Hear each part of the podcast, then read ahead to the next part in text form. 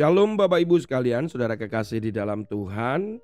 Pembacaan firman Tuhan kita hari ini ada di dalam Amsal pasal yang ke-23 ayat yang ke-19. Hai anakku, dengarkanlah dan jadilah bijak. Tujukanlah hatimu ke jalan yang benar. Ini adalah nasihat orang tua kepada anaknya. Masih sebuah amsal yang menasehati anaknya, yaitu dari orang tua.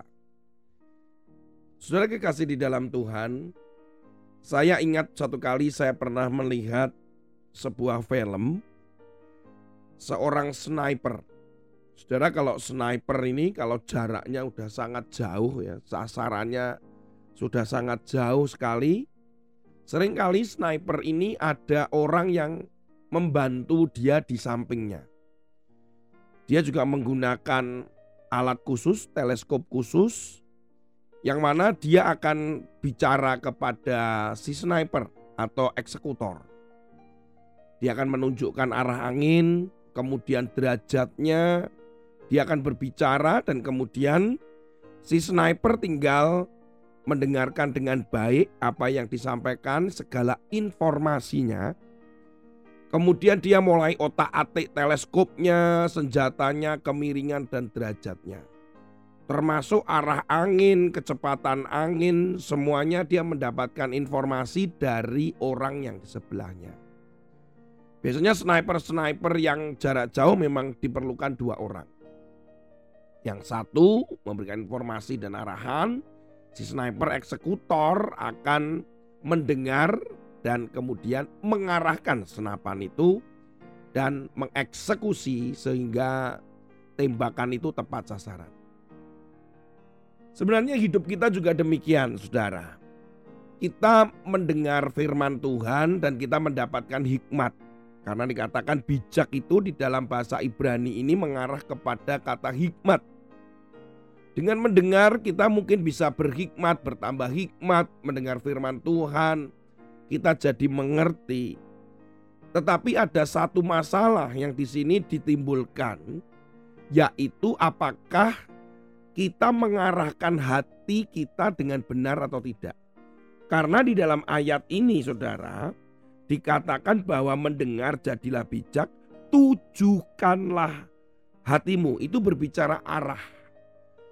Berbicara seperti seorang sniper yang mengarahkan senapannya. Jadi dia mendapatkan informasi dari partnernya itu menjadikan dia berhikmat. Sepertinya begitu. Dia diberitahu arah angin, kemudian kecepatan angin, kemudian dari derajatnya dan sebagainya. Dia jadi mengerti dan paham. Tetapi kalau dia tidak mengarahkan tidak mengarahkan senapan itu dengan derajat tertentu sesuai dengan informasi yang dia dapat dari partnernya, maka sasaran itu atau tembakan itu pasti meleset.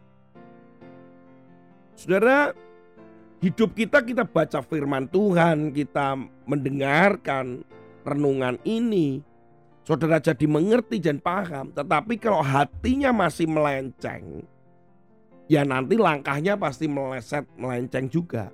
Gitu. Banyak orang percaya mendengar firman Tuhan lewat YouTube, lewat ya di gereja dengan rajin. Tetapi di dalam keseharian hatinya tidak mengarah kepada kebenaran itu. Saudara, hari ini kita belajar bahwa apa yang kita dengar dan kita mengerti ini yang adalah hikmat yaitu melalui firman itu sebenarnya kita ini juga harus diperlukan sebuah pilihan keberanian untuk terus mengarahkan hati kita itu kepada yang benar. Di dalam keseharian ketika saudara membuka toko, saudara melayani Tuhan, ketika saudara bekerja, ketika saudara berbisnis, ada di dalam keluarga, di tengah masyarakat dengan tanggung jawab masing-masing adalah bagaimana arah hati kita itu benar. Kalau toh pun orang di sekitar kita itu menganggap kita salah, yang penting kita cek hati kita apakah arahnya itu sudah benar. Ketika saudara mengampuni, arahnya sudah benar itu. Lakukan. Orang lain berkata bahwa ngapain dia diampuni, dimanfaatkan. Ngapain dia diberi kesempatan. Saudara, hati saudara yang penting itu benar. Ketika saudara menolong orang lain, ketika saudara menabur ke orang lain, atau menabur ke tanah yang subur di gereja, saudara sedang melakukan tindakan pengorbanan itu dan saudara tahu itu bahwa adalah benar, arah hati saudara benar dan orang lain di sekitar kita mengatakan kamu ngawur dan sebagainya. Yang penting sekali lagi, hati saudara benar. Arahnya itu sudah benar. Kalau sudah arahnya benar, saudara akan melangkah, maka itu akan tepat sasaran. Saudara tinggal berjalan saja.